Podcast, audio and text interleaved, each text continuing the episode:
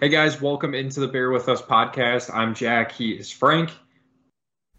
Frank, uh, season's over. That was fast. That feels weird, doesn't it? That there's, uh, I mean, you know, they, they you, get the you get the USFL ads going through the Super Bowl, and I I got to be honest with you, Frank, I I could not care less. Oh really? Oh, dude, I'm I'm I'm not even just fucking around. I'm really excited for the USFL. It's there's something about the game of football that isn't like other sports.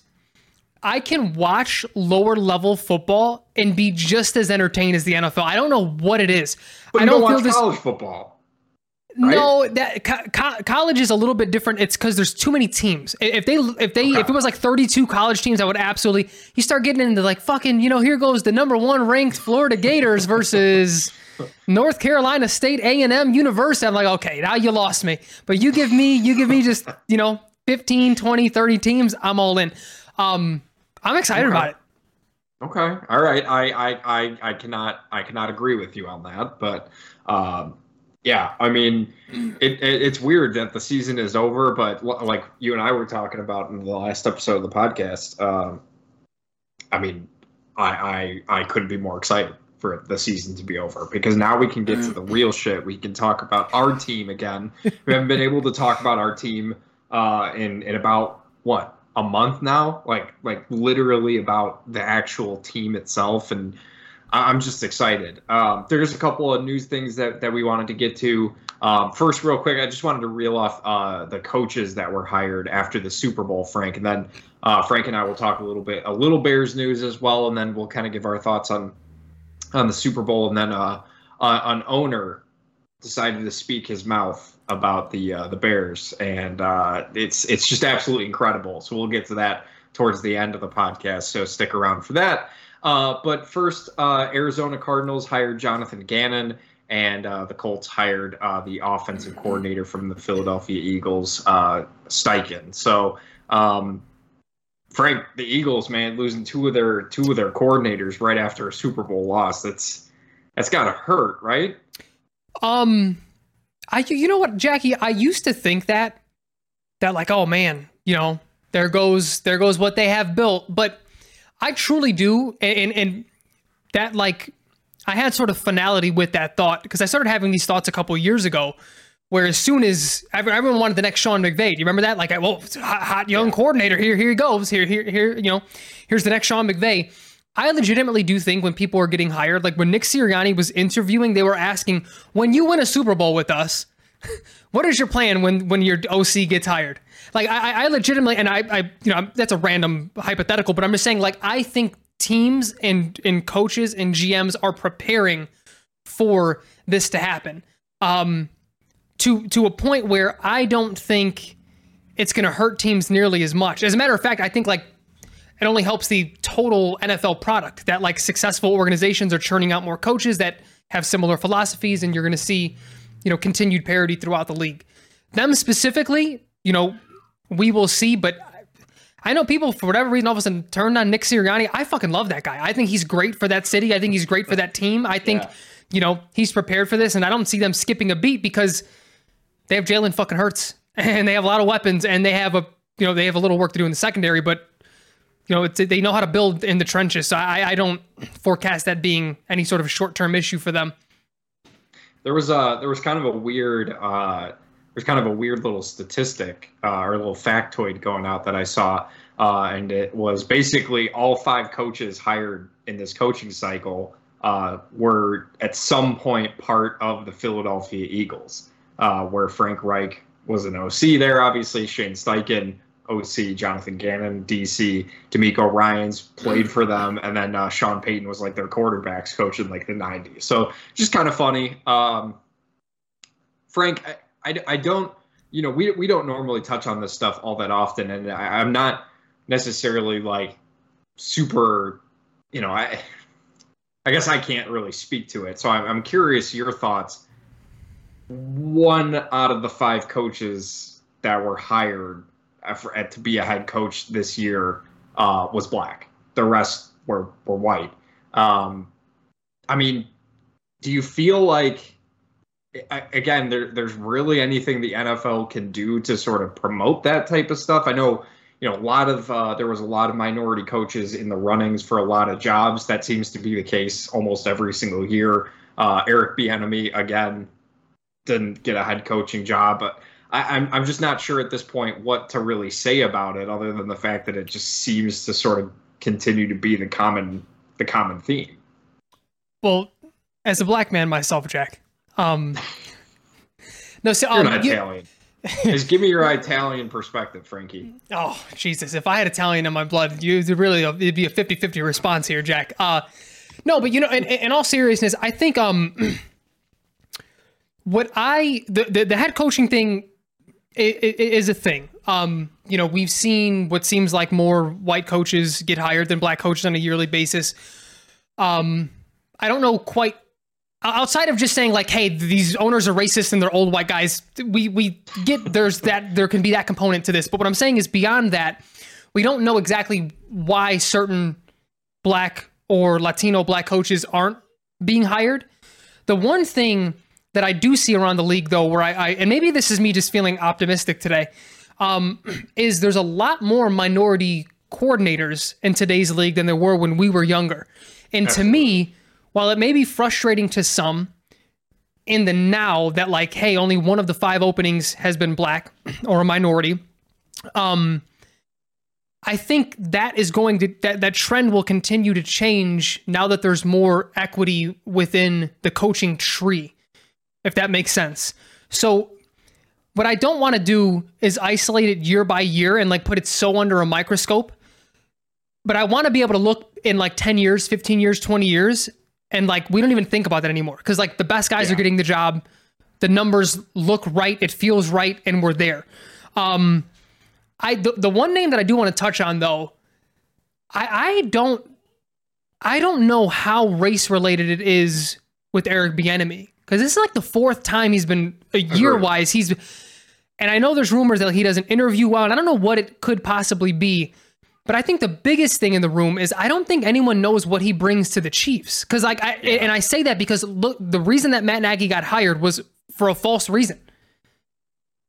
And like I don't think Bieniemy's in any different of a situation that Matt Nagy was. Like what I want for Bieniemy is to go be an OC and call plays for a year or two elsewhere to, to show that you know what you're doing. But like Andy Reid is damn near too good at his job. like yeah, you yeah. know, and and there were reports that Eric Bieniemy was in talks to be the the to go to the Washington Commanders to be their offensive coordinator. Obviously, you know, uh, Ron Rivera is a defensive guy, so um, it would basically be his show. So that that kind of matches up with what you're talking about. That'd be a great opportunity to go there. You know, I, again, it, it, the thing that's strangest to me, Frank, and and and again, I don't know if Matt Nagy is necessarily why Eric Bieniemy isn't getting a chance. I, I can't argue if that was the reason. But like Andy Reid, like almost every time in the playoffs, yep. or just seemingly, you know, when they have they they win a big game or, or this or that, he always mentions Eric Bieniemy. So it's interesting to me that around the league, that doesn't hold more weight for some team to just sort of take a chance on on him. Yeah, I agree with you. I don't necessarily know if it's like a well, you know, if it has anything to do with him being a like a black coach. I think it's really just he might just not give off the the feel that he's right for the job and because he hasn't really proved himself you know outside of being the offensive coordinator under Andy Reid and and really who has had a ton of success out of that coaching tree it's not really a, a tree that provides a ton of success outside of Doug Pederson. like that's really you know the the claim to fame there so I agree with you. I, I, I don't think it's it's a black coach thing for Eric Bieniemy. I, I'm just curious. Like it, it's just interesting that teams choose to go with like retreads. Like I, am sorry. Like I, I liked Frank Reich in Indianapolis. I think he did a good job. I, I just don't really get the fit with him in Carolina. It, it just doesn't really seem to fit for me. Uh, we'll see if it works out. I don't think there is a fit for Carolina, to be quite honest with you. You're not wrong. You're not wrong. You're not that wrong. Is a, that is a strange ownership group and a strange situ- uh, situation. Um, but yeah, I think uh, that that that is my that is my goal for Bieniemy. I want him to get away, uh, right or wrong. I, this is pure speculation on my part. I want him to get away from Kansas City. um, and really prove. Because I'm not saying he's he would be a good or a bad head coach. I, I just for me remember when we were looking before we hired. Uh, I say we like we were part of the fucking search when the Bears were searching for and, and they hired Matt Eberflus. Enemy was one where I was like, dude, I that's not well. I'm too scorned by Matt Nagy. It had nothing to do with skin color at all. But like, we just got the same guy, or or, or Why we didn't want Doug from Pederson? this. Yeah, that was very true. Um, yeah. So I hope he can break that if that is what the situation is that he can sort of break that mold and um, you know, prove that he that he can like break away from Andy Reid and have success. Yeah. No, I, I, I totally agree. Um, and uh, Frank, there was a couple other things that I, I wanted to touch on, um, just because we didn't get to last week. I think uh, the awards like happened uh, after we did our podcast, so I did want to touch on those a little bit. Um, and we didn't give any per- final predictions, which we, we probably should have. Uh, just to clarify at the very end, because I kind of forgot about the awards. If I'm if I'm being totally honest with you, I sort of did too. Yeah. um, but we'll we'll go from we'll go from uh, from bottom to top the, of the list I'm looking for here. Uh, Brian Daboll, Coach of the Year. Right or wrong? Do you do you agree? No, you it, it, was right. Jack, do you remember? I I said if it was my choice, it would be Brian Daboll, but I think Sirianni was going to win it just because he had the best record uh, in the NFC. But the guy that I touted got it, so I'm all for it. Yeah, I think I, th- I I was more just surprised about the number of votes that It was- Sirianni got. It was like one or something like that. What, and, but didn't Daboll low. win? Daboll won by a pretty sound margin. No, like it wasn't even close. He did. He did. So it was uh, 16 votes for Brian Daboll, 12 for Kyle Shanahan, seven for Sean McDermott, which surprised me because Nick Sirianni Huh. got six. Uh, Doug Pederson got five, which I think is that's That's deserved. Yeah, that's fair. It's about right. Uh, Andy Andy Andy Reid only got two.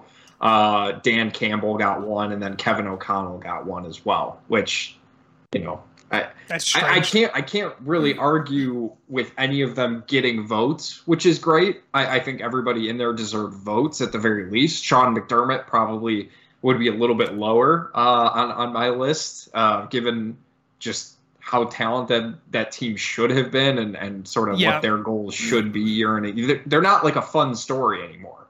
Like they're an established team in the NFL. Like they should be aiming for. I I, I don't really get that one. That that one doesn't make sense to me.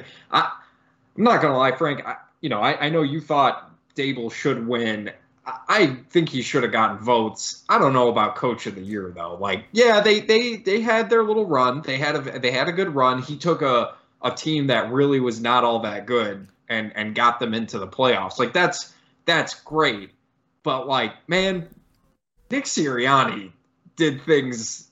Ah, man, it's it's hard for me not. To, I, I I wouldn't have been mad if Shanahan had won it. Honestly, with with the quarterback issues that he had this year, I Yeah. mean, it's Well, that- it's an impressive job that they did. I I don't I, I don't disagree, but but I I would have gone a different direction than Daboll. I, I would have been okay. Th- those were the two for me that I thought. So for Sirianni to be that far behind, that's a little that was a little strange. But A little strange. yeah, Little those are my those are my Um, two guys. Geno Smith won comeback player of the year. Ch- change either add most improved player or just change the name of it because how is he a comeback player? What's he coming back from? What did he come back? From? He's coming back from a, from a bad season. Who uh, who else bad. Who else was on the list? Did we get a list for that one? Uh, let me uh, let me take a look. I don't even think there's Uh, anyone. Who else? Who else would you? While I'm looking, who who would you? Uh, that's what I'm saying. I don't even know who who else was someone hurt last year that had a solid year. Someone was out of the league last year that had a solid year. Like, I don't even know who the fuck do you put on that? Tom Brady, because he retired, and then he came back Well, yeah, I guess a month technically. later. Yeah. I, I I don't know. I I No, I, I think Geno had a better year than him though. Y- yeah, I mean, I, I don't know who you would really argue. Yeah, no, with. I don't know. So yeah, great fucking choice. They're Well, phenomenal. it- yeah, I guess so. See, that's why I, I'd be okay if it was most improved, right?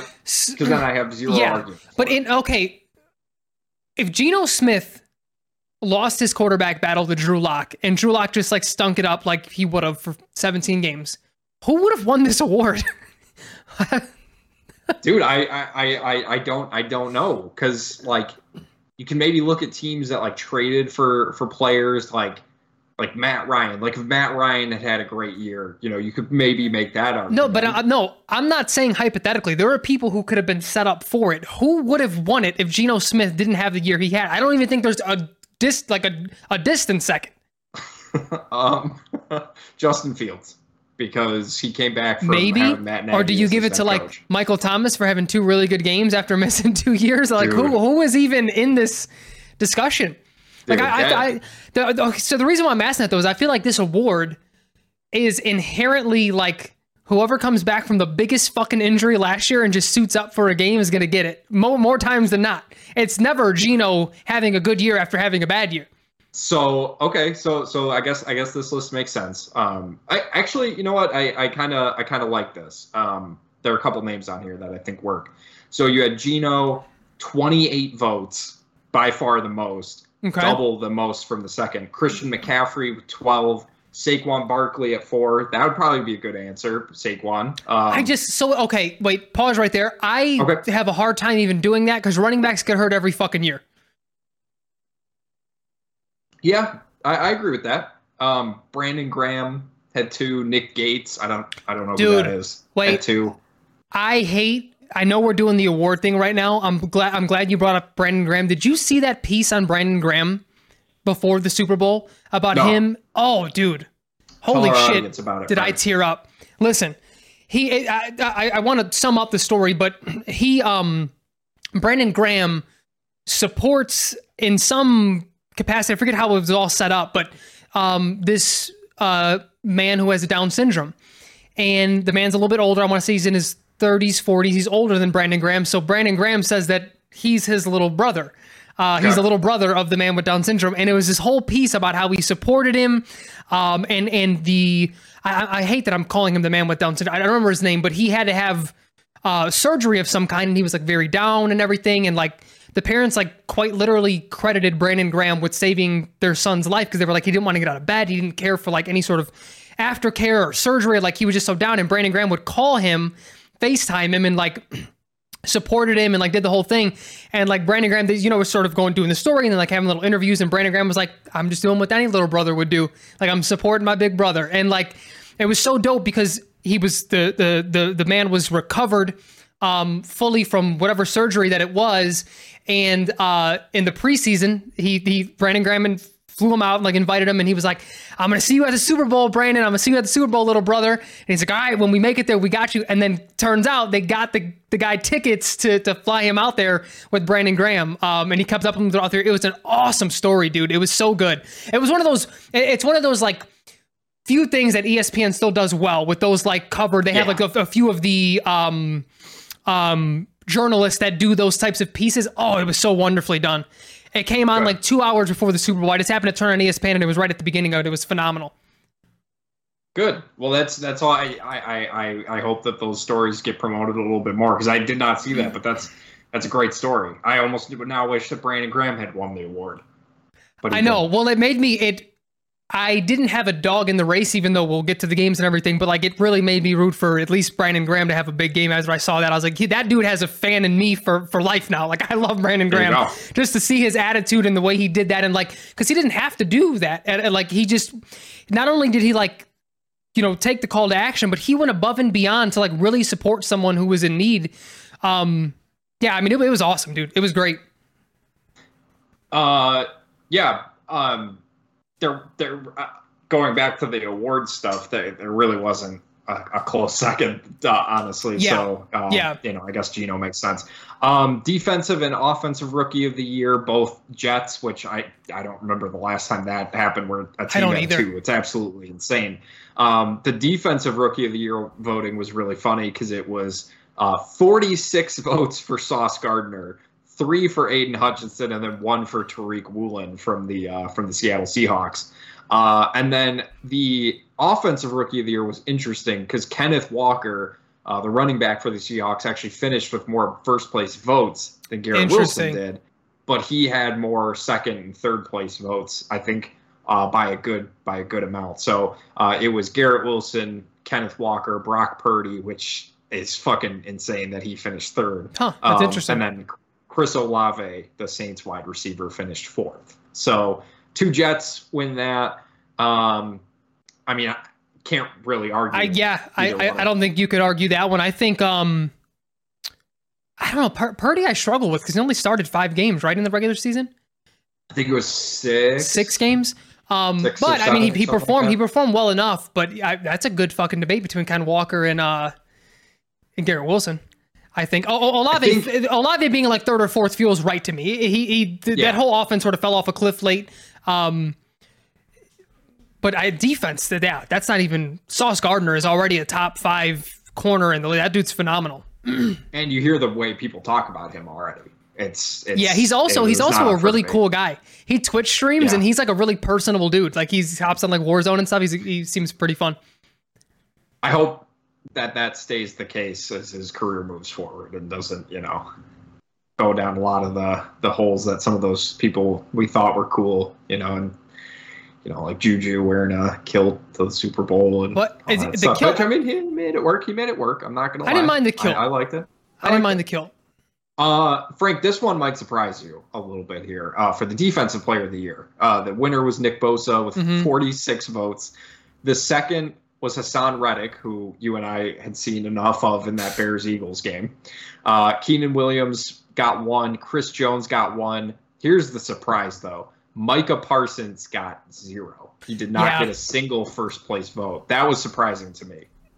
Yeah, I, I'm I'm surprised, but I'm not shocked if that makes sense. That that Cowboy he, he he's so good he should have gotten at least a few votes. But that Cowboys defense really fell off a cliff. I mean, we think about the way we were talking about them in like week three or four versus like week twelve. They Yeah. became Swiss cheese, man. I, I, I and even like his production sort of fell off. And I know people act like, oh, we take the full year into consideration. Brock Purdy proves that you don't. He played six games and he was a third place. Like the end of the year will always matter when when the the stakes are there still and playoffs are and seeding is at stake. Like that's always going to weigh in more on voters and things, and that that Yeah. makes sense. Um, a- even though I I still think he's good enough to, you know, get Get get, one. If Chris. Jones got one, no disrespect to Chris Jones, he's phenomenal. Yeah. Yeah, Micah Parsons should should have gotten one at least. Uh, But can, can, can I can I say really quick though? Is um Micah cannot get his Tucker Carlson uh, interview based on that because Bosa is the one who won the whole thing. So Yeah, yeah, but you know, he's he's stole that spot. They, he could book them together. They could both hang out on Tucker Carl- Carlson. yeah, yeah. I wonder what the angle would be though. You can't say that he that Micah got canceled. You know. That's a good point. You're not wrong. You're not wrong. Uh, offensive player of the year uh, was Justin Jefferson with 35 votes. Pat Mahomes 10, Jalen Hurts 3, Josh Allen 1, Tyreek Hill 1. Um, not exactly surprised about Justin Jefferson. Um, what I am disappointed in is the fact that Justin Fields did not at least get a first place vote. He should have got at least one. Come on. Yeah. Well, he he got didn't he get an MVP vote? Uh, going to that, uh, let me take a look if I I think it's back the other way. Hold on, give me one second. Uh, the MVP was, uh, of course, Patrick Mahomes. Not not at all uh, shocking there. Uh, I think he deserved. I it's my only problem with him winning is it's like the LeBron argument, right? It's like a, like or, or Mike Trout, right? Like they should win realistically every single year based off your definition of most valuable. Yeah. Um, but but Patrick Mahomes, I mean, come on, like he absolutely deserved it, no doubt at, at all. 48 first place votes. Jalen Hurts got one, and Josh Allen got one. I don't know if Justin Fields got one. I thought he did. I thought I saw. Yeah, I saw that somewhere. Unless it was some misinformation that came across Elon's Twitter. Maybe maybe maybe maybe it was uh maybe it was um like a second place vote or something. I'm gonna. I'm gonna I, I saw on. something. I don't remember the specifics, but I was surprised that he got a vote um, there and not the offensive player of the year. Not that he should have won it. I'm Um, just saying, like, if there was a vote, it probably should have been offensive player of the year. Yeah, Joe Burrow was fourth and Justin Jefferson was fifth. Yeah, I don't I don't know if he got a vote. I don't I don't see any like specific numbers. I'm I don't doubt you. I'm I'm sure No, I, I, yeah. I yeah, may, maybe I misunderstood a tweet. I don't know. I could have swore I saw that he got one vote. I don't know what place it was or whatever, but I, I thought I saw that. he still should have won uh, offensive player of the year. Absolutely, in my opinion. Won it? Um yeah, won it. Yeah. Oh, Yeah. I don't know, Because Jackie. Frank. Frank, come on, man. He broke a rushing record. He was he broke a record. He should be up there. Well, did, he broke the He he, broke the- he broke the single season record twice in the year. Didn't he? Didn't he break his own record in the year? Yeah, he he was he was the best he, was the best play he was the best player on the field every single week, just about. That's interesting. you argue that? I mean, you know, you think about like guys like Tyreek Hill, like like when they played the Dolphins. I mean, Justin had a better game than he did, Justin Granted, had a phenomenal game win. against the Dolphins. but but every week in and week out, he was the he was the most dangerous player. Okay, mo- I, the like mo- most dangerous I can dangerous? concede.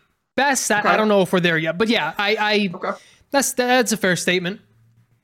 And then uh, the last thing I wanted to touch on is the Hall of Fame stuff. Obviously, uh, Devin Hester not making the Hall of Fame. The class: Darrelle Revis, Joe Thomas, Demarcus Ware, Zach Thomas, Rondé Barber, and then a couple other guys I don't care about honestly. Um, the ten people that didn't make it: Hester, Andre Johnson, Reggie Wayne, Torry Holt, Patrick Willis, Dwight Freeney, Jared Allen, Willie Anderson, Darren Woodson, and Albert Lewis. I don't know either of those guys are, but whatever.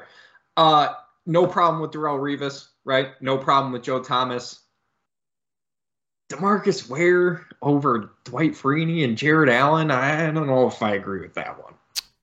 Ware over Allen I can see, Freeney I cannot. I, I would I would flip I would flip them. And then not a single one of those wide receivers, huh? Andre Johnson, Reggie do. Wayne, Torry Holt. Dr- Come on. is, is it, this wasn't Dre's first year, was it on the ballot or was it? Uh, I don't know. Uh, Well, regardless- retire? I'll just add five years to that. Hold on. Re- Yeah, re- continue while I yeah. Re- regardless, he's. I I will die on the hill of him being a top three receiver from his era. Dre was a dog. He needs to get in. There's no way he doesn't get in. I, I, I'm I- putting him in over. Um, who was the t- t- Torry Holt? Who was the other one that you Reggie Wayne. and Reggie Wayne? I, I think I'm putting him in before I put them in. Interesting. I obviously have a biased perspective um, on on Reggie Wayne. I think Reggie Wayne is a better player um, with than than Andre Johnson was. Andre Johnson had some just fantastic seasons, but overall, I think. Uh, let's see. So he finished in 2016. So it's been eight years. So this has been no five. This this would be his first year of eligibility. I think. but if he retired in 2016, 2016. isn't that seven? No, no, no. They go five. It's five years after. Yeah, five years would have been 2021. No. Yeah, you're right. You can do math better than I can. So this would be a second year at the very least. I don't know if it's like I don't know. like- right, the timeline may class be of- right, right, right, sure. right. Um, so, So be a probably second. That's wild. Really? Well, then, but then, yeah, Holt, Holt, and Wayne. This can't be their first or second. They retired no, no, no. before. that. Reggie Reggie Wayne is. This is definitely his second. Okay. Huh. That's strange. Yeah, I mean, I I know Zach Thomas has been waiting a while. I Rondé don't- Barber. I don't, get why Zach Thomas is a. Hall of Famer. Can't we just get the people in who deserve to be in? Like, I- don't understand why it has to be like a specific number every single year. I hate that. Yeah, that. well, I, I think that does add to the exclus- uh, the exclusivity of things, but I, I, I kind of agree with Deion's take on it. They are kind of letting some like there needs to be an upper room already, right? I mean, cause like, na- They, who, they who were some of the guys? certain Na- they can na- kick a certain Packers quarterback out. Make No, no, no. space. But wait, wait, wait, wait, wait. Name name the top the top two that you said made it in. Name or three. Wh- wh- What was the list again? Revis, Joe Thomas, Demarcus Ware. Are we putting Zach Demarcus? Thomas. Okay, are we putting Demarcus? Are we putting Demarcus Ware in this? We're putting him in the same Hall of Fame as uh, LT. Apparently, But that so you get what I'm saying? Like I, I I get what Deion's saying with that. Like, okay, let's say Demarcus Ware is a Hall of Famer. If he's a Hall of Famer, Lawrence Taylor is a god. Like we're, let, let's just make the god of fame. Like just like that doesn't make sense. I agree. I'm not. I'm not disagreeing with you. I don't. know what I think mean? Marcus Ware But- should have got in before Listen. before Dwight Freeney. This conversation, the only the only part of this cup we're, we're too, in too fucking deep. Devin Hester is a goddamn Hall of Famer, Jack. Yeah. There's no Yeah. excuse against it. Hall of Famers are saying it. People who played against him are saying it. he changed the fucking game. He took a whole. I, I mean, I've never seen punt so many punts be kicked out of bounds because you were terrified of Devin Hester. which sort of shows how bad our offense was because we'd start at the 60 and or the the the, the 50 and still fucking punt. But yeah, regardless, I'm, I'm, I, I, but see, this is the thing that bothers me. It's like because he's a punt returner, that's held against him for some reason. But like, it's an important part of the game, and not only that, he's literally the best one that's ever done it. If you're gonna put any punt returner in, it's him. It's him. Like Yeah. I, I don't understand. It, we watched it, and it's not like he was just doing it randomly too. Like he literally did it in the Super Bowl. It was the first play of the game. it was years. I mean, That- that's the most iconic. That is one of the most iconic moments in Super Bowl history. Like, let's be Yeah. very clear. And he did it. And, I mean, it was just unbelievable, Devin Hester, what he was able to. And, and like you said, people knew it, and they still kicked to him, and they paid for it almost every single time. I know. How is he not a Hall of Famer? I, I don't get I that. mean, you, dude, dude, do you not remember press conferences? Do you not remember coaches explicitly saying like they cussed out their kicker or punter when they fucked up and did not kick the ball out of the back of the end zone or out of bounds? Like there, there's literal interviews of coaches saying we the all week we told our punter you don't kick it. I don't give a fuck if you punt it 20 yards. You do not punt the ball to Devin Hester. And they fucking punted the ball to Devin Hester and he took it to the house. Like there, there there's like a level of um you know people can look and the stats are there too though special teams wise punt wise kick we're talking about th- those are there but even take that away those types of things matter when you tell the story of someone their case for football. It- it's sort of I, I liken it to like i've worked in the nonprofit world pretty much my whole professional career. And i can get very annoyed sometimes with you know everyone wants proof of everything. Like oh what what are the SEL skills that are taught? Like are kids improving? And it's like sure we can do that but i also can't jot down like the time that a kid told me that like this sport saved his life. He would have been on the streets without it. How do i quantify that? You know what i mean? Like and that's how i feel with with like hester. Like ta take away what you can quantify with punt returns and averages. Look at the way people talk about him. It's like michael jordan-esque how terrified they were of this guy. And that's not a hyperbole. Look find interviews. And if you can't vote for that you are out of your fucking mind. That's crazy. These are peers. These are coaches that have no reason to speak this highly of him, but they were petrified of him. They had to. Yeah. Yeah, I remember uh, Peyton Manning talking about it. He was like, all week we talked about how we how we absolutely weren't going to kick it, and I'm sitting on the bench, and all of a sudden we kicked it to him, and I'm looking, I'm like, what the fuck? What, what was that? Yeah. Uh, no, he, he absolutely like should be should be in the Hall of Fame. Like, and, and again, what you said is absolutely correct. But even throwing in the quantitative stuff, Right. 14 career punt return touchdowns, most all time. 20 career total return touchdowns, most all time. Anytime you have a most all time, I'm sorry, that should be your your Hall of Famer. You're Hall of Famer. You have to be. You absolutely have to be. Well, you I know who has the most in. the most I don't doubt he'll interceptions of all in. time? I think it's just going to take a little time. Who, who, who is the most interceptions of all time? Your boy who you wanted to kick out of the Hall of Fuck Fame. off. Yeah, yeah, he should be out. He should be Yeah, out. he- let's let's be he- he- Him Hester has to suing people, be- him him suing people because he doesn't like about what they're saying. Like get get the, get the fuck out of here. he makes the he makes the current Packers quarterback look like a normal dude. yeah, I mean, the more that Aaron Rodgers talks, he's just a fucking he's a modern day hippie, is what he is. That, that that's what hippies did in the '70s. They didn't believe in I feel like he's trying to be though. I feel Oh, like it's maybe, more like yeah. he's just trying to be Trying a little this too guy. hard. Like, it, I mean, thank God, you know, it's almost Friday. We'll finally have his decision. I'm sure. Sure it's going to come out right at Friday, right as he enters his little darkness retreat. He's going to see the sun, and he's going to and he's going to hear God's voice tell him exactly sign with the needs to do in his Jets.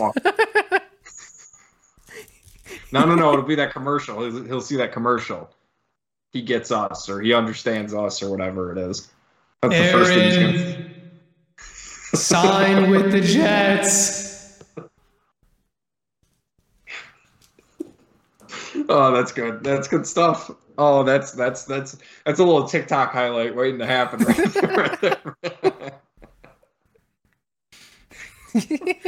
Oh, that's good stuff. Well, you better hurry up because Derek Carr is uh, he's he's trying to make his move. But anyways, Frank, let's let's get let's let's talk a little bit about the Super Bowl because it was a it was a damn good game. It was about everything I I hoped it would be.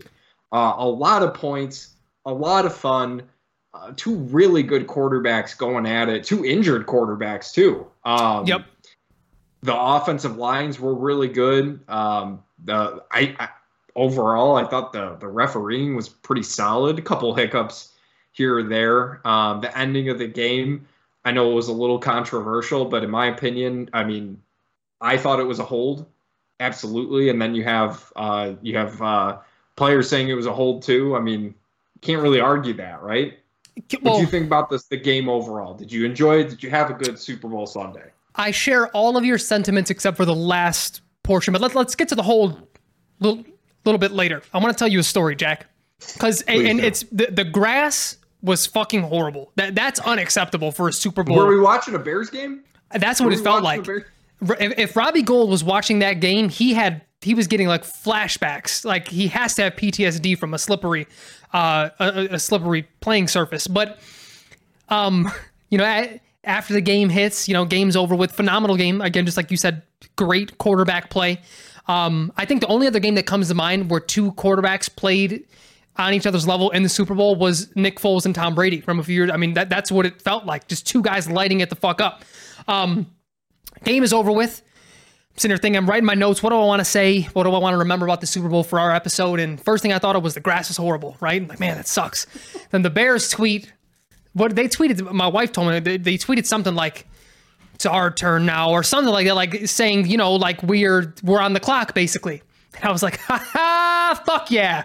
You know, going going in the offseason, that's gonna be us next year. Justin Fields is gonna have a fucking offensive line. We're gonna get that boy some weapons. We're ready to go. Oh, it's our time now. Fucking bozos playing on grass, slipping around like on a goddamn ice rink. Literally, as I'm celebrating this hypothetical, you send me a tweet.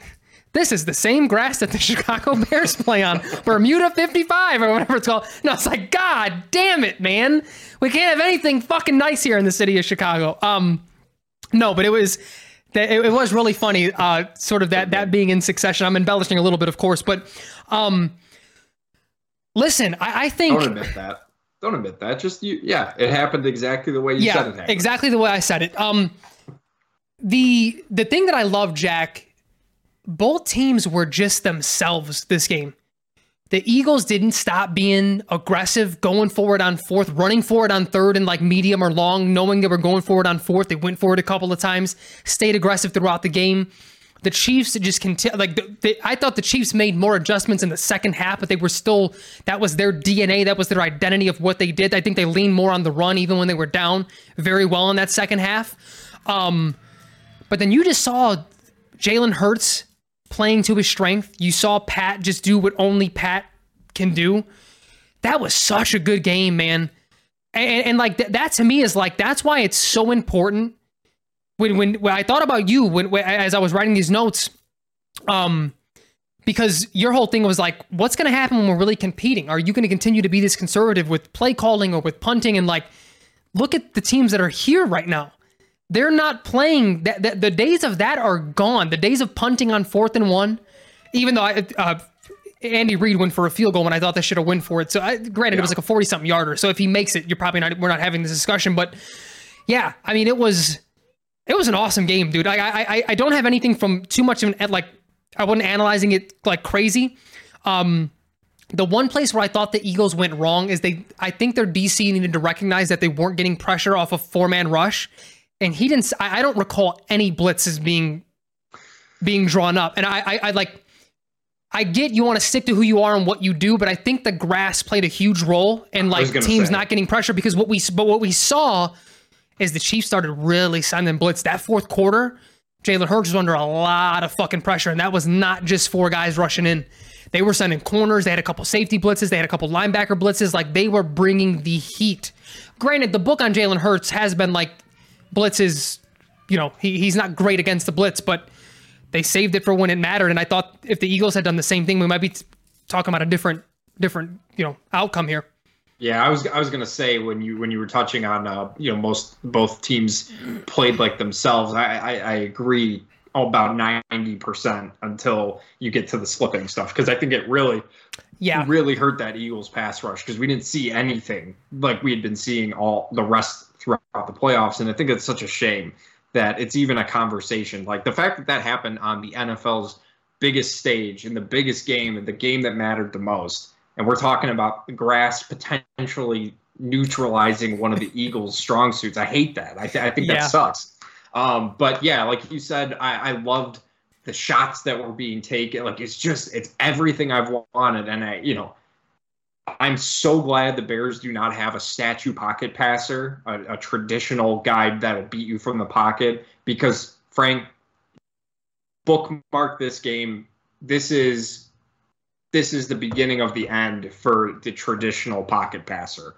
Um, there will always be a place for it in the game. However, like this is the future. This is what every team is going to want to have a quarterback that can move, that can, you know, when when guys are covered downfield and they run plays deep and it's third and six, they're going to want their quarterback to be able to recognize that and make the move to get those extra six yards or tightrope walk like fucking Jalen Hurts did to get a first down on second and ten. Like just the mobility. And and fucking Patrick Mahomes was hurt. He was fucking struggling with that ankle, and yet he still looked like one of the most athletic Yeah. players on the field. Like it, it was it was incredible stuff. Um, I, I think the the you know the the Chiefs wide receivers I think did hurt them a little bit, but goddamn did it not matter. Andy Reid's play calling to get Kadarius Toney open on that short touchdown throw. Oh my god, it was it was it was orgasmic. Let's be honest, it was it was a orgasmic way to watch football, and it's just God. Give me a game like that every single year as opposed to the fucking twelve to six shit from the I oh couldn't Yeah. stand it. But you know game. what though, Jack? That was such a. I, I know the final score doesn't show it, but those defenses both swarmed, and they hit hard. There was so many times. I mean, especially like in the first half, the Chiefs were swarming and getting huge hits on uh on the Eagles. And then I I, I look back and think of like the play by uh the not Trap. What, what is the other Kelce brother where he just pancakes Jason. a corner? Jason. Jason Kelce. I'm like, man, like the hits in that game, clean, nothing dirty, but just big hits. Oh, it, it was great. It was beautiful football to There was watch. the one at the beginning of the game, the one on Yes. the sideline with uh, Yes. Sneed and uh, and and DeVonta Smith. yeah, it was great. And, I mean, just great. they were they they came to play. I will say though, Jack, because you brought up um some two two things that. I, I was sort of upset that, and, and granted it's a lot of it's Twitter so who knows it's people trolling or whatever but um it there were like other former athletes and, and even I want to say one of them was active. I forgot who exactly were, but they were saying like Patrick Mahomes is faking his his ankle, the limp. Like, can he can he stop with the fake limp? And I'm like, are you serious? Like, you're a professional athlete, knowing he got diagnosed with a high ankle sprain, and you think he's just faking it for theatrics? That's insane to me. Yeah, and and that doesn't really seem to be Patrick Mahomes. Like I, I, that's not like in his character. Well, that was the other thing. as far as we know. That was the other thing. Like know. he comes across as very genuine to me. There's nothing that comes across as like I'm like here to like you know play things up. He's never come across that way to me. But the second thing, which I think is an overarching thing, you're starting to see, to your point, this is the modern quarterback. Like pocket passing will always be a thing from quarterbacks, but you want your quarterback to be able to extend plays, to be able to, to, to run on third downs and, and, you know, add an element that maybe past quarterbacks could not when we were growing up. But we're, we're like, we're starting to, uh, well, I, I was starting to see people use this game as confirmation that like, oh, we'll see, like you still can't run too much. Look at, look at Jalen. He lost. That's why you did. And I'm like, Jalen has put up 35. Granted, he, I know he gave up seven of his own. I, I know that, but if his defense gets a stop or two and they win that game, what like he did, they did what they had to do on offense. There's, there's still two sides of the ball here. And it was just such a weird thing, like a weird confirmation bias for people to be like, see, we told you Jalen couldn't do. Where, where did Jalen come up short? To my next you could point, argue. You could argue, Frank. You could argue Jalen Hurts outplayed Patrick Mahomes because Oh. the Chiefs, the Chiefs, the Chiefs did score a touchdown off a defensive play, and granted, that was Jalen Hurts fumbling the football. Let's not get it twisted there. There were I, I don't well, know. then the big Jay- the big return by Toney as well helps set them. No, I I, helps them I wouldn't say. I, I wouldn't say he out. I, they felt very even to me, just just given what they had to deal with from which the help that they had. own is absolutely Insane. fucking crazy. insane. But then you know what else really bothered me? And I know people were trolling, but it was still annoying because there's nothing to even like. There's nothing there. Oh, noodle arm hurts, couldn't get it to, to the end zone. Did you not see him slip on? The, it, it literally right when he threw it, I like screamed, and it, you know it didn't really matter. But I was like, it, it took the. Uh, it was like anticlimactic because I knew he wasn't getting into the end zone because I literally saw him slip in real time and I, I like screamed. My wife was next to me and my kid was, and I was like, he fucking slipped. like it was so obvious that he slipped when he threw the ball. Did you did you did also did you not see the bomb that he threw to AJ Brown for the touchdown? Jackie, speaking of, this is my only other note that I have. I have never fucking seen. First of all, people said that was a bad ball by Hurts. That was a beautifully thrown ball by Hurts. But I think the reason people made it thought that that it was more AJ Brown than anything because AJ Brown did something I've never fucking seen in my life. He faked out a defender when the ball was already in the air to fuck up the defender's ability to track the ball. Did you see what AJ did? He went inside first, made the, made the corner jump that, and then he went around him to catch the ball. If AJ just goes the direct route to the ball, that was a perfectly thrown ball. It would have been more of like a, a, a you know go up and get it type of thing. That was a phenomenal play by AJ Brown. That was insane. It, it goes to our point when we're talking about how important it is for J, for Justin Fields to have true weapons. It's right there. That's proof in the pudding, man. That's Jalen Hurts threw the ball to a spot. He said, "I'm going to throw it here." And I'm I know AJ Brown is going to be able to get the football. Like, I just Yep. know because Yep. he's that fucking good. We saw it all year, man, with every other quarterback, top quarterback who has these types of weapons where they can just throw the fuck to a just throwing the ball to a spot. It Yeah. doesn't matter if it hits him in the hands because he knows Tyreek Hill is going to be able to make that play. It was it was absolutely incredible. I, I was so happy to see and and Frank, I'm going to be honest with you.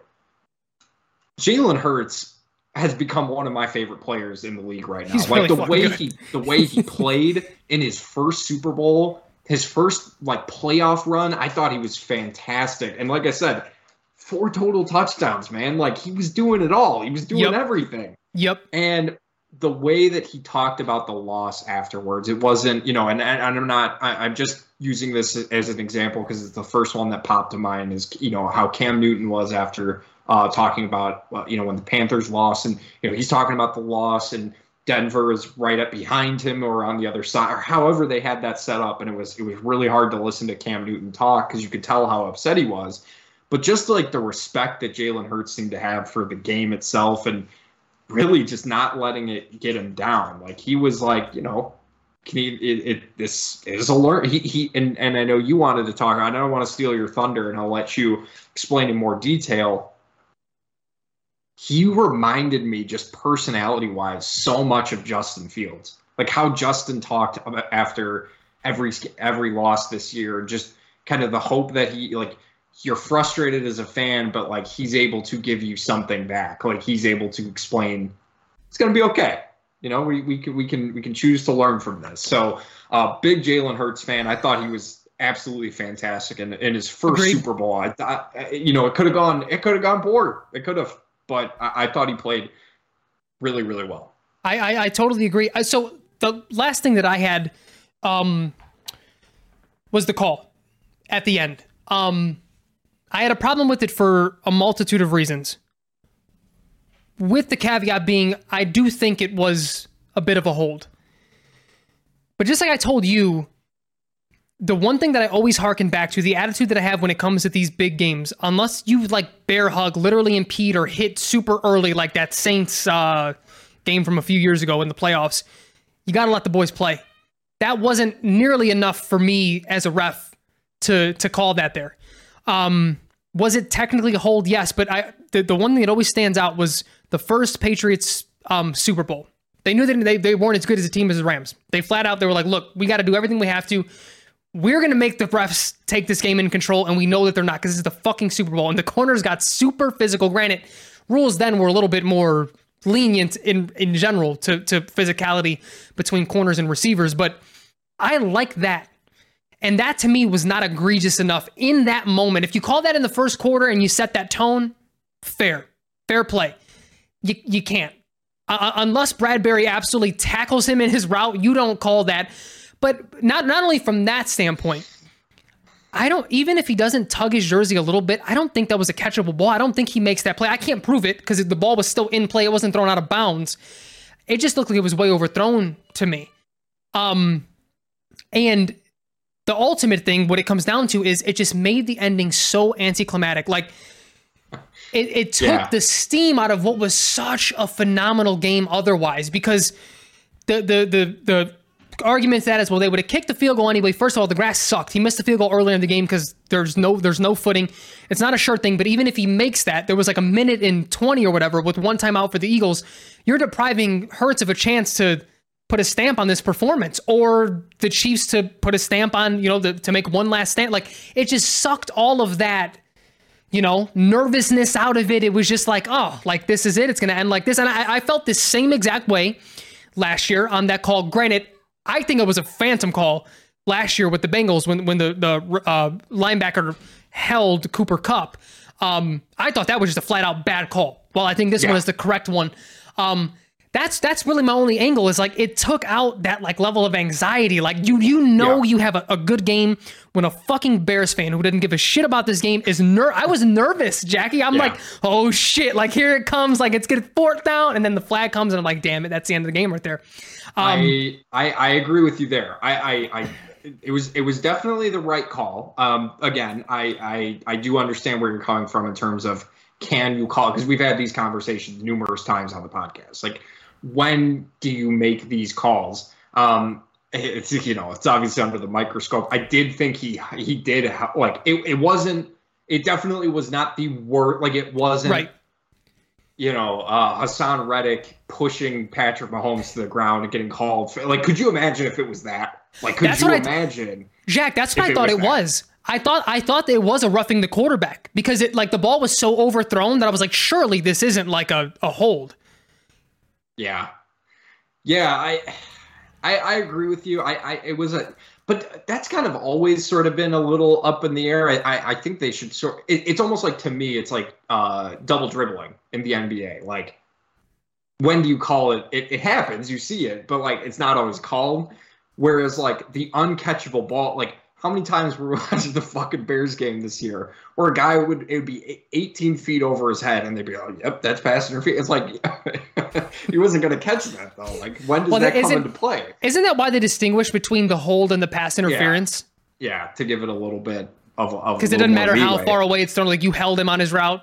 Yeah. Yeah, but but but I agree with you there. I, I do agree that it did kind of take the wind out of the sails because you're you're right. You're like gearing up. You're like, all right, Eagles got two minutes to work this out. They got an you know they got a timeout. Um, you know, I think it's you know it's a little bit longer field goal. We'll see if they can you know they they got plenty of time. Let's see what happens. But then you know that happens and you're like looking at the clock and then you're looking at the timeouts and you're like, oh, oh, the game's over. Yeah, okay, no, got it. Okay yeah, that, that was yeah. pretty much it. Um, um but, but, but still, a great game. Just, oh, a, just agreed. Phenomenal game. Um, awesome game. Um, and I think really, Jack, right? The, the last thing, and you sort of brought it up that one of the points that I wanted to to to, to make, uh, you know, I was watching that game, and I, I don't think, you know, it, the NFL is a copycat league. They like to, you know, sort of measure up, and there's measuring stick games and whatnot. I don't think anyone's ever going to be this iteration of the Chiefs they just are who they are. Like Pat is just he brings something to the table that you can't replicate. He just has this it factor about him that I don't think is going to be, you know, duplicated uh, in this era anyway. um, so I'm looking at both teams, and, and my always angle is how far away are we from being them? And I'm watching Jalen Hurts play. The Eagles, you mean, when you say that? I I, I just mean any good team. I, I just okay. mean any good okay. team, generally speaking. Okay. And that's why I that's why I said the Chiefs. I don't think that that that product that they bring to the table is like Steph Curry shooting threes. You could try it, but you're going to be Trey. You're going to be Trae Young, right? You're never going to be Steph. Um, but then single it in to, to the Eagles. I'm like, I'm watching Jalen play. There wasn't a goddamn play that he made that I'm like, my quarterback can't make that play. And that's so, sort of the way I look at Pat. I'm like, I don't know if anyone else but Pat can make some of these plays. That's why I'm like, that's just like alien level shit if we ever make it to the Super Bowl against them, let's just hope he makes a couple bad throws. You know what I mean? Like that that's crazy what what, what he's able to do. Um, and it, it weirdly enough like gave me just hope because it's like their play style is so similar. Granted, I think right now at this moment, Jalen is a more consistent passer and, and Fields is a better runner. But you see this like clear path to build around someone with a very, very similar skill set to Justin Fields. Um yeah, man, and I I don't think the, I, I think it starts in the trenches though, just from a team building perspective. The the, the progressive the the progression of Justin Fields is always going to be predominantly on Justin Fields. Good coaching in game and, and plays and playbooks will always be helpful. But we saw a quarterback be in the NFL as a starter for four years in Chicago that did make that made zero progression. That that's on you at that point. And we've already seen this level from him. So I, I, have faith that he will continue to go. But then I look at what can the rest of the team be. I don't think an AJ Brown is out there this offseason, unfortunately. And I don't think we I don't think we, we're in that position to do that. But I'm sitting here thinking like you get two pass rushers, three pass rushers, that shores up, you know, shores up the defensive line. I think that that makes the secondary really shine. You get an offensive line around him that's able to protect like Jalen Hurts. I don't see why I'm not saying wins, losses. I don't. I'm not saying Justin Fields will go 16 and one and, and make it to the Super Bowl. I'm just saying like the product visually. I don't see us building very differently than the Eagles did. Yeah. Uh, there's there's two big spots that they. I mean, three really. Because um, you know you look at the weapons that Jalen Hurts has. Right. The Bears yep. aren't close to having you know, uh, uh, DeVonta Smith, much less AJ Brown. Uh, like Darnell Mooney would be a very like think of Darnell Mooney in the Eagles' offense, where he'd be. He'd be the fourth option because he'd be behind Goedert still, and and Cole Kmet isn't even Dallas Goedert level. Like I, I I would put Dallas Goedert as like what maybe the third, fourth best tight end in the league right now. Probably, uh, yeah. Cole Kmet he had a very good season, a much better season than I anticipated him having um, but still not like you know taking over the league is one of the best. And maybe that maybe that happens, right? Maybe it does. But there were too many times where I'm like, God damn, this guy is so slow. What the fuck? Um, but you know, so offensive line, I agree with you. You know, we'll see what they do at running back because there's going to be options. There's going to be options to be had. Um, I don't know exactly how much better, uh, like someone outside of Saquon Barkley will make that running back room. Like wide receiver though, they they they got to figure out they got to figure out something, and and whether that's trading back to the nines to the tens and drafting a wide receiver there, they they have to do something. And signing Juju Smith Schuster is not, or Jakobi Meyers isn't going to cut it. It's just not going to cut but. You know, so um, yeah, just just to your point, like yes, there is a clear blueprint for how the Bears should build around Justin Field. Offensive line, yep. defensive line, draft, draft, draft, whatever. Sign a bunch of guys, great. But you still need those top that top end talent to really push things to the next level. And the Bears I, I don't see the avenue for that to happen this specific offseason. And maybe something crazy fucking happens. I don't know. But that's something that, you know, the blueprint, I don't know how much of it can be copied outside of the offensive line and defensive line, which I think is still very important for them to build.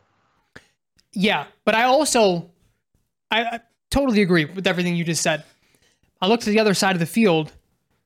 What also gives me hope is that, I mean, that, that, there's not killers in that wide receiver room. Kelce adds a whole totally different dynamic that we don't have, that, and we probably never will. He's, in my opinion, the greatest tight end of all time.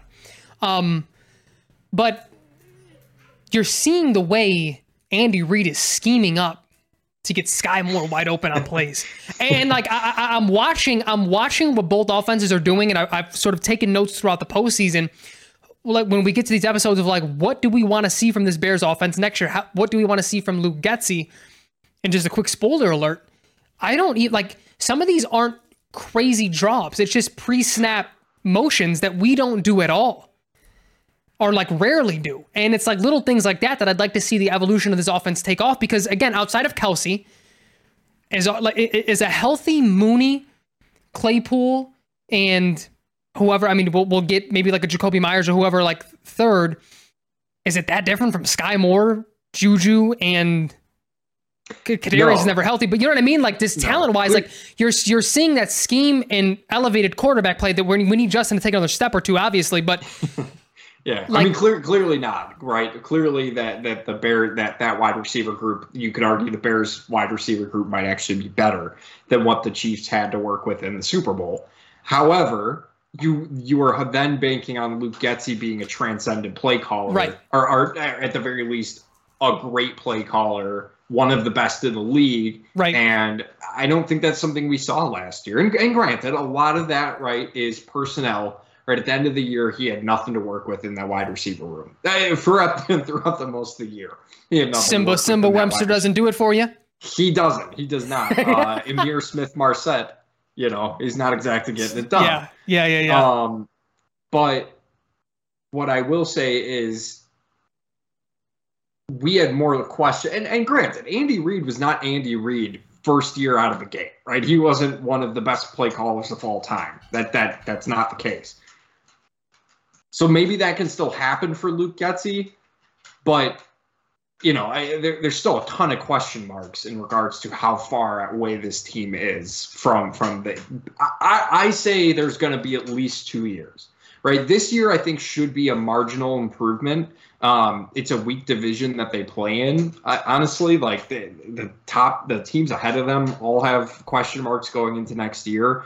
Um, and you know, I, I I could see them, you know, depending on what they do, because right now I don't see them being much better than what they were last year. It depends on what they add, um, you know, who they draft, things like that.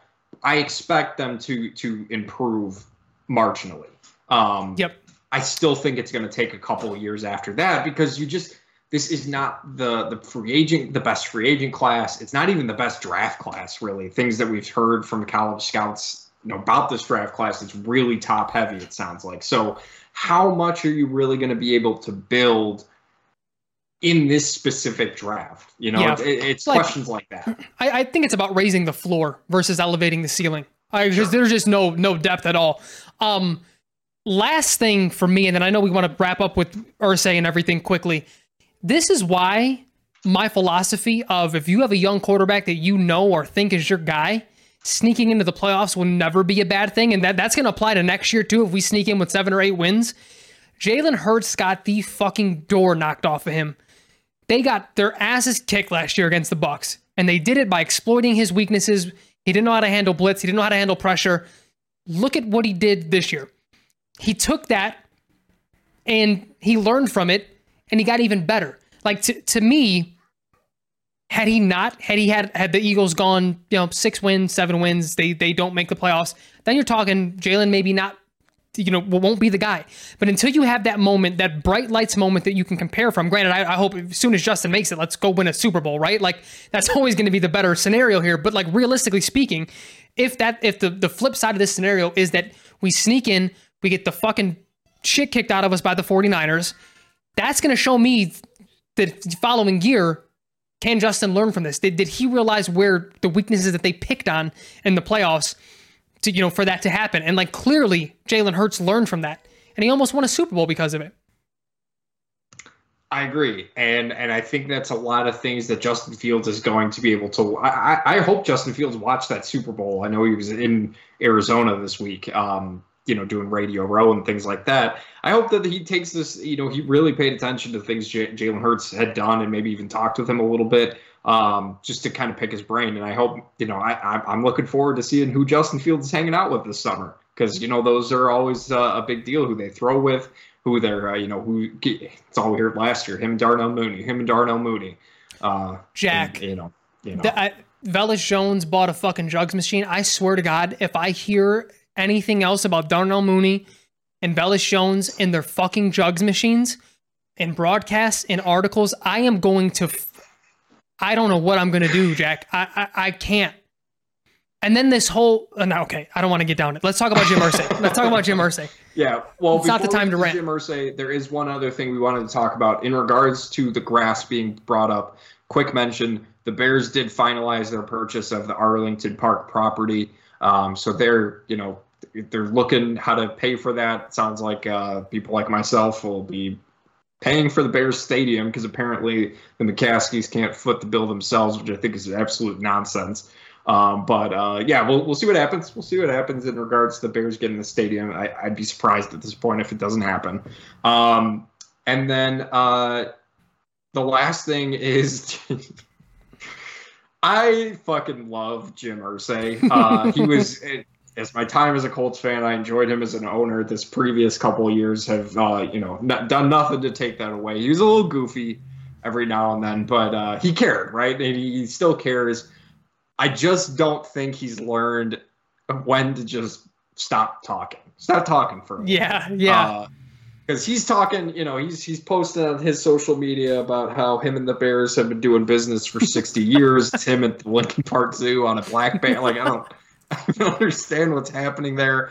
Um, and uh, he's in a press conference with Shane Steichen. They're they're introducing him as the head coach, and a question was asked, "What you know, what's what's the plan draft wise?" And he, you know, for surprisingly, he gave a pretty long answer, talking about how, uh, you know, we may you know we may draft a quarterback, we might trade up. Uh, and then Chris Ballard has to jump in and be like, well, you know, we might trade back. And, and Jim Irsay's laughing, talking about, well, you know, Chris likes his picks, ha ha ha. But you know, hey, hey, that kid from Alabama looks pretty good. Frank, I could not believe that an owner of an NFL team before the draft is giving hints about what they might fucking do. And and you can say, no, no, no, no, hold on. This is just games. You're gonna look me in the eyes and tell me you think Jim Irsay is thinking 10 steps ahead? Listen. The that, man that, who that's the Jeff whole Saturday? That's the whole thing because people like immediately got like, oh, here go the smoke screens. He really wants Will Levis. You don't know Jim Irsay very well if you think that man is throwing smoke screens. My guy was coked out of his mind, excited that the head coaching search was over with, and is ready to give seven first round picks to the Chicago Bears. I mean, yeah, that and that's the thing as a Bears fan, you gotta love it. You sit, you're you're sitting back, you're like, keep talking, Jim, keep talking, because he, all he's doing is driving the price up because yep. Ryan Poles is going to be looking at that and being like, wow, they really like Bryce Young, huh? Hey, Jim, I know you really like Bryce Young, but listen, te- uh, Houston wants to trade up. They're offering you thir- three first round picks. What are you going to offer to come and get your guy, Bryce Young? I heard you talking about him. That's all that does. Yep. And, and, and come on, enough with the smoke and mirrors nonsense. There was a rumor that the Bears, that from Jason La Canfora, which good joke, he's never been right about anything. It's a fucking the bozo. GMs came away that no, that's that's Ryan Poles planting that story himself that Justin Fields will be traded. Like, no, come on. Like teams are going to come and get that number one pick.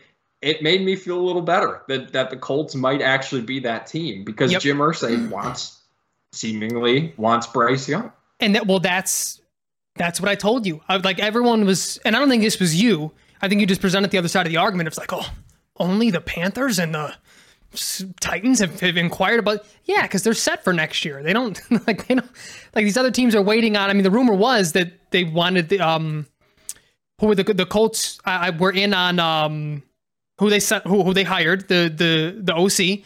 Um, but then I also saw Bieniemy as well, which sounded like maybe was their backup plan if uh he did not take the. How do you pronounce his name? Steichen. Steichen. Steichen. Uh, if he did not, if he did not take that job. Um, yeah. So yeah, I, I mean th- that was never. It's so early right now. I, I think like the earliest trade for a number one with the number one pick was, uh, was it the it, it was the um, was the Jared Goff? Did they trade up to get that, or, or, or am I confusing? No, um, they, no, no, no. They traded up. They traded back to with Washington to get RG three. That's what I was thinking of. I think the yeah, Rams just I, had the number one pick.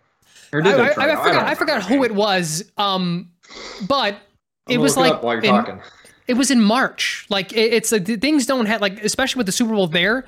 Nothing can be official until what is it March eighth anyway. Like it's yeah. I, the, the, Super Bowl just ended. Like yeah. Uh, it was from Tennessee. Yeah, yeah. That, so they traded with to the with Rams. Tennessee to the Rams. The right. Rams traded up for Jared Goff. Yes. Uh, and I think it was like they gave up like the eighth pick or something like that. Something um, like that. Yeah.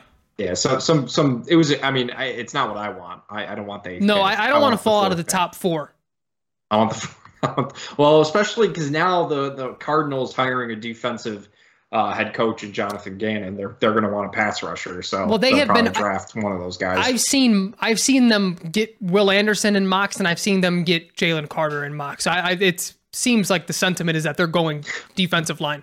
But but kind of what we talked about. I know we're getting into mock draft stuff, so you know what? I'm not even going to comment on that. We'll we'll save it for for the uh, couple pods down the road because Frank and I do want to get into the debate a little bit of Jalen Carter versus uh, versus Will Anderson because that's you know what we're going to be talking about. The the Bears are on the clock right now, so um, you know we'll see what moves they make. Uh, I, I just I just we had to comment on Jim Irsay just being a lovable goof. Like he's just bless his heart. He he's because I love that guy. He, I was watching it, and every single time he was fucking opening his mouth to talk, Chris Ballard Which is like looking at him like, like, hey, can you fucking what are you doing? Like, you need to calm down a little bit. He just gets he just gets so excited about football. I, I love it. Um, so so we'll see if that's a potential trade partner for for the Bears. I'm hoping it is. Uh, but this has been a, a really good season, Frank. I, I thought this season honestly was a lot better than last year, and that was obviously a big part of that was the Bears were actually watchable for the yep. most part this year. Um, we hope to continue that, and and I'm just so excited to see how they build this moving forward because I agree with you. I think they can be the Eagles. I think they can get to the Super Bowl with this quarterback. Uh, we'll just have to see how they build it and uh, if the coaches can do their part. Totally agree, Jackie. I'm really excited. I, I'm more so excited for the offseason topics that we're going to be able to touch on and a lot of the content we're going to be able to do.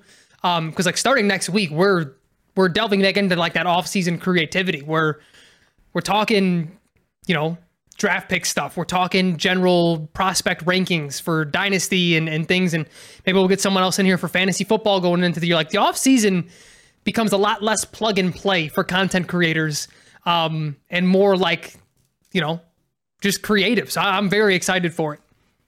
Me too. And uh, we hope you guys are excited as well. We appreciated you guys listening all season long. We will continue going with the off season, get you ready for the Bears draft, uh, trade, you know, off season, all that good stuff as well. So we appreciate you guys listening. Frank, talk to you next week, man. This has been the Bear With Us podcast. Later, Jackie. Later, everybody. Everybody love everybody.